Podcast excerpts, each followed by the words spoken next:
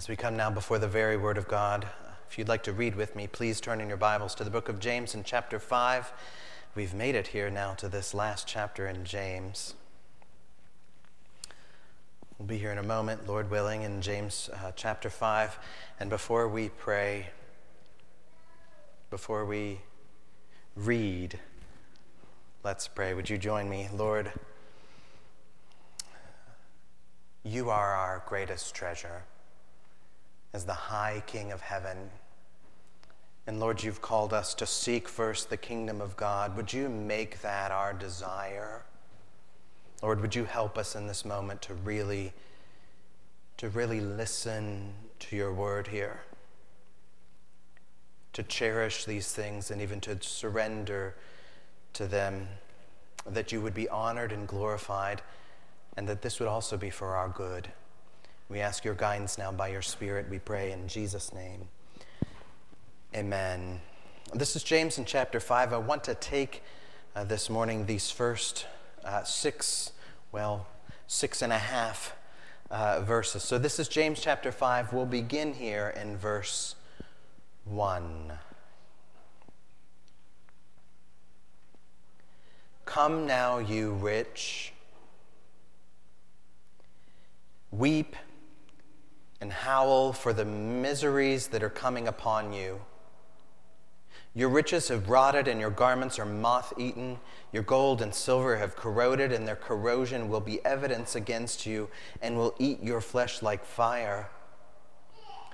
You've laid up treasure in the last days. Behold, the wages of the laborers who mowed your fields, which you kept back by fraud, are crying out against you and the cries of the harvesters have reached the ears of the Lord of hosts. You've lived on the earth in luxury and self indulgence. You fattened your hearts in a day of slaughter. You've condemned and murdered the righteous person. He does not resist you. Be patient, therefore, brothers, until the coming of the Lord. This is the Word of God. Now, this sounds like it's going to be fun, doesn't it? There's some heavy words here, which we'll get to in just a moment. But before we even begin to unpack this text, let me address something that I suspect at least a few of you are thinking in this moment. This text starts with Come now, you rich. And so some of us might be thinking, that's not me. I'm not the rich. You know, I, have got debt, I shop at Goodwill, and maybe I'm on a fixed income or whatever it is. And so, so if you're thinking in this moment, okay, this text isn't for me, I'll just wait till next week, let me just tell you now, it is. It is for you. This text is for all of us. And it's not just because we're richer than we think we are. Even though, in comparison to the rest of the world, I'm sure that's true of almost all, if not all of us. We are richer than we think we are, but it's bigger than just about this. The Bible is the Word of God. This is the way in which we hear the voice of our Heavenly Father. And just the fact that this is from God, that by itself makes it worth attending to, whether we feel like it's applicable to us or not. So, this is the Word of God, but it's also the Word of God that's not just spoken out into the air. God doesn't just uh, speak His words to nowhere in particular, God's Word is spoken to us. It's spoken to all of God's people. We're told his words are breathed out to us and that they're profitable and beneficial to equip us, to equip all of us who are in Jesus. So, a passage of scripture that addresses marriage, for example, that passage is good for equipping uh, us with the Word of God for all people, married or single. A passage that's on homosexuality will still be good for equipping a straight and a gay person Uh, a passage on women will be good for men too. A passage on elders will be good for the whole church. You get the idea. So the, the, when we reach now a section of the Word of God that addresses riches, this is for you too, whether you have any sort of significant wealth or not. We're going to look at how this text uh, touches all of us in just a moment, but, but I just want to make sure that you're not going to check out because you're not you rich. Okay? Still stay stu- tuned in with me. Now, that said, when we, when we look at the text, the subject that James presses on here is the matter of unholy riches. That's what he's dealing with unholy riches. And he mentions a couple of different forms or uses of these unholy riches. One is excessive spending, and the other is excessive saving. Let's unpack each of these. Okay? Let's look at the first, which we can call the riches of luxury or excessive spending. This is usually the form that we picture in our minds, at least I do, maybe you do too, when, when we think of riches. You know, luxury, celebrity parties, and private jets and cushy yachts, you know, everything that's shiny and bubbly and gold plated at least, so it looks pretty. This is the sort of luxury that some people would consider the good life. But the Bible does not have a lot of positive words about that sort of luxury. You know, James, just in this text, where is it? In verse 5, equates luxury with things like self indulgence and fattening of our hearts for a day of slaughter. A luxury like this is often accompanied by words of woe.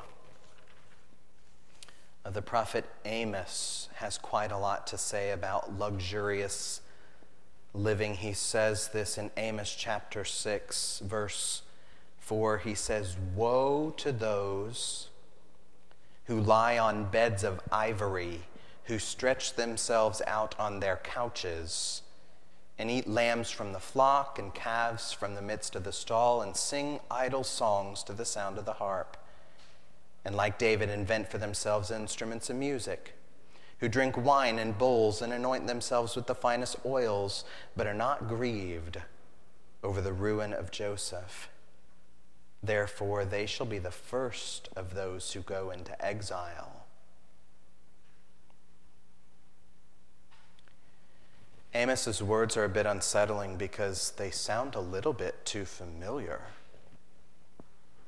You know, the luxury that Amos describes is is not riding on jets, it's just lying on the couch and eating and drinking whatever you please and happily listening to music. He describes the luxurious ones as those who are at ease. So, this sort of luxury is not just for the elite, you know, 1% of people who, who own things like space shuttles and NBA teams. You know, this sort of luxury is not just for Hollywood and New York City. The ease of this luxury lives here in Hannibal too. In fact, you know, when we, talk, when we hear James talk about the luxury of self indulgence, that word self indulgence is used only one other time in the New Testament. And in that other time, do you know who the writer is talking about? The one who is luxuriously self indulgent? It's not some fat cat politician. It's not some, you know, A list movie celebrity. The person is speaking of the luxury of widows. That widows were living luxuriously. That's not to say, of course, that, you know, every widow is self indulgent. We know that's not the case. There are many uh, who set their hope on God, who continue to pray and seek God. But some widows, Paul writes to, to Timothy in 1 Timothy chapter 5, some of these widows have entered into a sort of luxury. And he doesn't tell us what that luxury looks like, but we can imagine what that might have been, at least in today's context. Maybe, maybe some of these widows were puttering around in their RVs from week to week, finding a new fishing hole. Maybe they were watching Wheel of Fortune while eating takeout every day, day in, day out. Maybe their luxury was just a life of sitting on the porch all day long watching the bird feeders. You know, if that's the luxurious life, what a waste. What a waste. And Paul says, in her luxury, she is dead even while she lives. Surely we don't want that for ourselves. Do we think such things are pleasing to the Lord? There's one sort of riches here mentioned, excessive spending or luxury, but there's another form of riches mentioned here, which I'll describe as hoarding. Hoarding is, of course, not excessive spending, but excessive saving. And this form of riches doesn't often look like riches. riches. In fact, it often it, it looks like the opposite of all the glitz and glamour. But you can see him talk about it in verses 2 and 3 you know, you've got riches, but they've rotted. You've got garments, but they're moth eaten. You've got gold and silver, but they're corroded. You know, these folks have like squirreled away riches and tucked away all their possessions, and these things lay virtually untouched until they're forgotten or just spoiled. Never spent, never worn, never given away. They just sit in the hoard. You know, things like buried treasure sound very exciting, very adventurous, buried treasure, you know, very piratey. Until you realize that buried treasure, whoever it is that owned that buried treasure, never got to use it. Just laid under the dirt, never enjoyed, never a blessing. There's never any good gained from it all. It just is left or lost to rot. Sometimes we like to think of these things as saving, but they're usually not. They're just hoards. Do we think such things are pleasing to the Lord? The Bible doesn't have much good to say about hoarding away our wealth either. You know, just before Jesus tells us where your treasure is, there your heart will be also. That's where he tells us that if you lay up or store or hoard or stockpile treasures on earth, in the end it'll be destroyed by moth or rust or thieves. Hoarding riches in this way is not freedom. It's not freedom, it's foolishness. Jesus even tells a parable about it to this end in Luke chapter uh, Luke chapter 12. Listen for the way that riches are dealt. Uh, Luke chapter 12, verse 16, I'll begin. And he, Jesus, told them a parable, saying, The land of a rich man produced plentifully. And he thought to himself, what shall I do? For I have nowhere to store my crops. And he said, I'm going to do this. I'll tear down my barns and build larger ones, and there I will store all my grain and my goods. And I'll say to my soul, Soul, you've ample goods laid up for many years. Relax, eat, drink, and be merry. But God said to him, Fool, this night your soul is required of you. And the things you've prepared, whose will they be? So is the one who lays up treasure for himself and is not rich toward God. Hmm.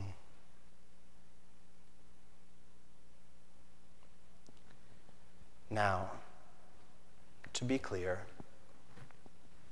None of these words tell us that all saving or all spending is bad. It's not. Not, not according to God's word. You know, if we think that, so that might make some of us afraid to, I don't know, take anything, you know, like a vacation without feeling guilty about it. Or, or you know, be afraid to buy a new car, or a new tractor, or a new pair of shoes you know, think you have to get everything secondhand, or, or maybe afraid to open a, a savings account or some sort of retirement system. The scripture calls for wisdom in these things. It's not easily laid out, and we don't have time to address every, every nuance of that. What we do know is that these things are not necessarily wrong, but they're not necessarily right either. Just because you can afford it does not mean you should pursue it. The Bible is full of cautions, warnings even, about money. Full. They're everywhere, and we should take them seriously. You know, one of the most famous ones is when Jesus tells his disciples, it's easier for a camel to go through the eye of a needle than for a rich person to enter the kingdom of God.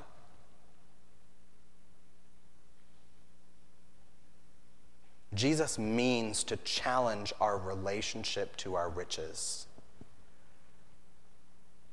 Because riches have a way of suffocating us, of choking out fruitfulness in our lives, of, of keeping us from really trusting Jesus, of putting faith in Jesus. And if, if we continue to cling to riches, if we hold on to that and that becomes our hope, it will end up closing the door to the kingdom of God to us. So be watchful. Take a look at your heart. Plead for the Holy Spirit's help to purge us of such idols. Money is a cruel master, a cruel master, and the more we have of it, the stronger its mastery over us is likely to be until it even becomes a new God.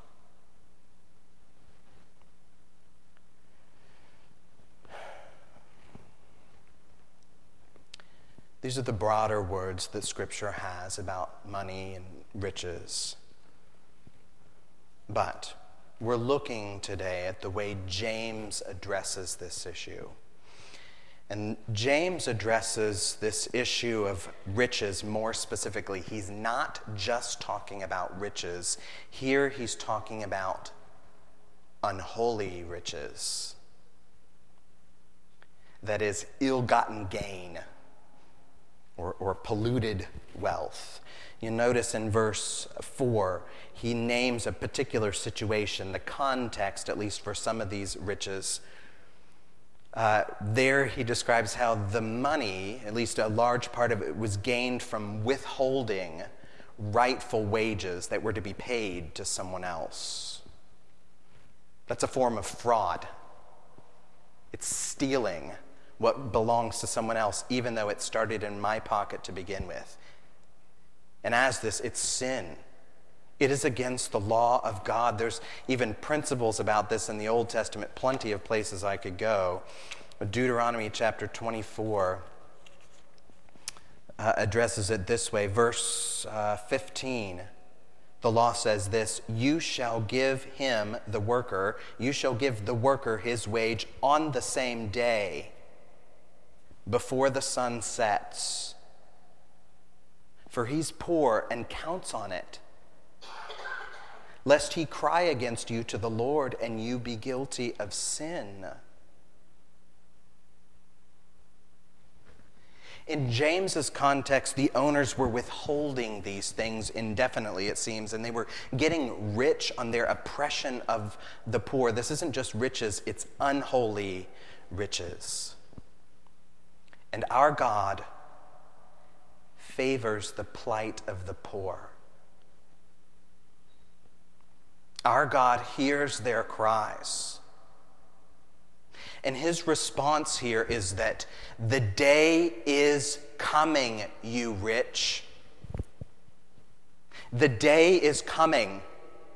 And unless you surrender to Jesus, who is merciful, who saves sinners, who transforms hearts, unless you surrender to Jesus, a reckoning for your riches will come. And I will work against your evils. There is a storm cloud of his wrath brewing upon these unholy riches. You may have laid up piles and piles and piles of wealth, but not one cent of it will help you in the day of the Lord. You cannot bribe him for his love. You cannot pay him off to gain his grace, but you've fattened your hearts for the day of slaughter. So come now, you rich, weep and howl for the miseries that are coming upon you. Burr.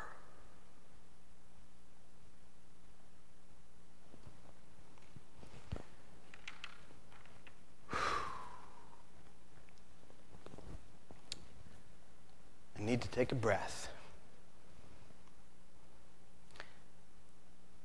As chilling as all this is, there are two sides to this coin. The day of the Lord is coming, and that day will bring death to some, but life to others. And James is actually focusing, believe it or not, on that second part the life that comes with this. James here is not mainly focusing on the warning or even on the judgment, he is focusing on the hope and comfort that this brings. How? I have to admit, I didn't notice this in my own. Some other, I, I, read lots to prepare for sermons, and some others have noticed this, and I've come convinced of, of the case. Let me say this beforehand. If James's words and my words so far have struck fear in your heart, if you in this time have become convicted of sin or fearful about some sense of your own riches, let me be clear you need to repent you need to repent. You know, run to Jesus for his mercy. Do not walk, run. And Christ will receive you.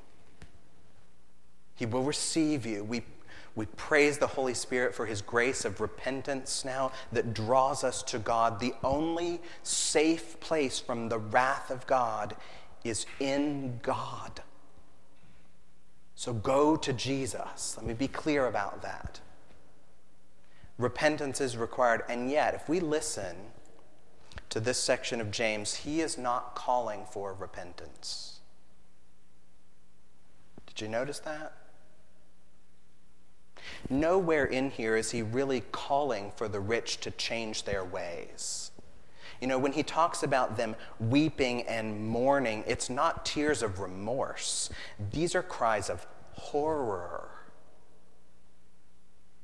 James here is not calling for repentance, he's pronouncing the Lord's judgment. Now, why does he do that? James here is not mainly, partly, but not mainly talking to the rich. He's talking about the rich to the brothers, to all of us as Christians. That's why at the end, in verse 7, he says, Therefore, brothers. And as we read the scripture, whenever we see or hear the word therefore, that should put a little flag in our minds. You know, when we see the word therefore, we're supposed to ask, what's the therefore, therefore? A therefore tells us that the focus or the emphasis is on what's after that it looks toward this sort of big conclusion. So, in other words, I've said all this, therefore, to tell you this. I've told you about the woe and the frightfulness of the end of unholy riches to tell you this. Therefore, brothers, what? What's his goal at the end? Therefore, brothers, verse 7 be patient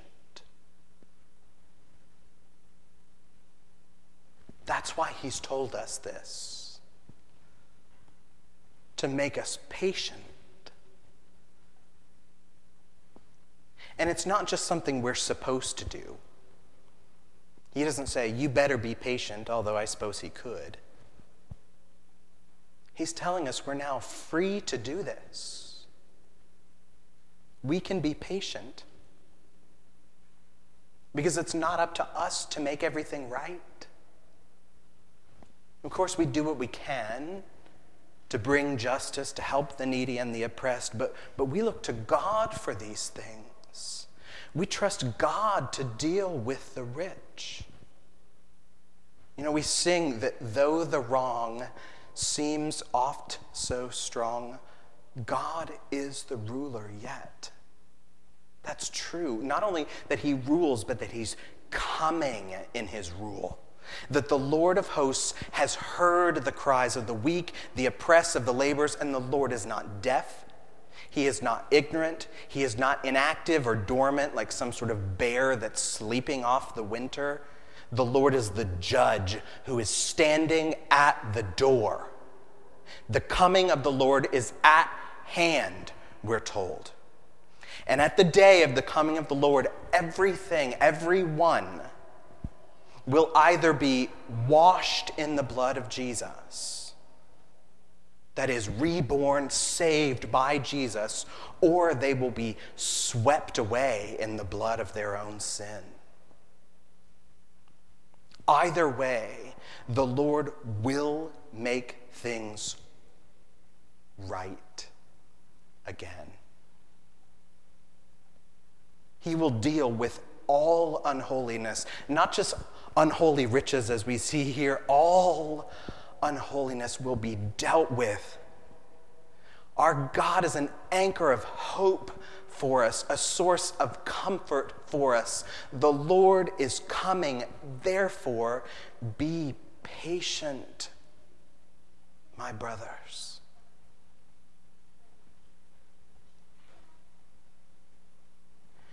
We'll look more about this patience next week, Lord willing, where James addresses patience a bit further. But today, I just want to add one last thing here. I want to end with a particular temptation that might be disruptive to our patience. Specifically in relation to riches, there can be a temptation to envy riches. Even if I don't necessarily want the, yet, the, the, the jet or the yacht, there seems to be a sort of freedom that comes with a measure of wealth that can be tempting to us. And how do we deal with that? The author of one of the Psalms, Asaph, uh, writes a lot about this in Psalm 73.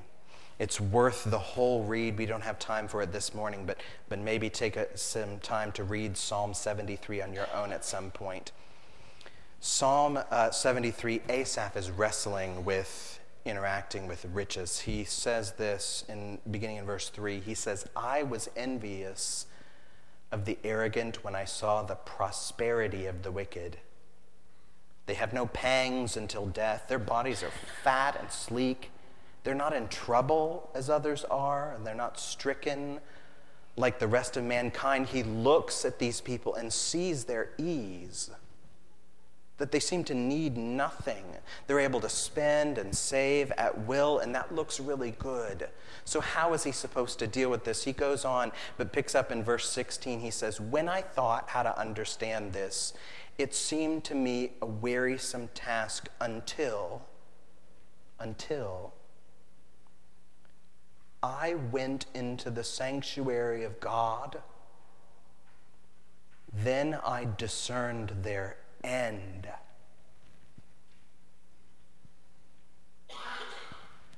That is, Asaph is looking at them now through the perspective of God. And he's seeing the end, the outcome of their wealth, that it's really no gain at all. What looks glorious now actually produces more ruin.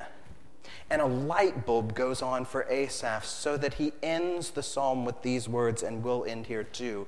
Verse 26 My heart and my flesh may fail, but God is the strength of my heart and my portion forever.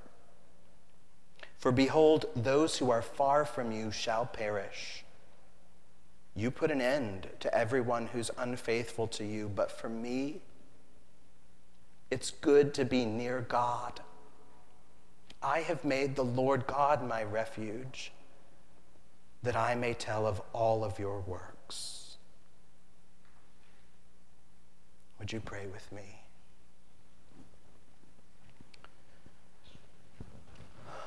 Lord Jesus, would you make this true of us too? That it would be our good to be near God. In this context, would you help us to be patient, not to put our hope in uncertain things that might rust or spoil, but to be rich in good works and to take hold of the real life that's in you? We know where our treasure is, there our heart is also. So, Lord, would you make yourself our treasure that we would come to trust you? And we ask this in Jesus' name. Amen.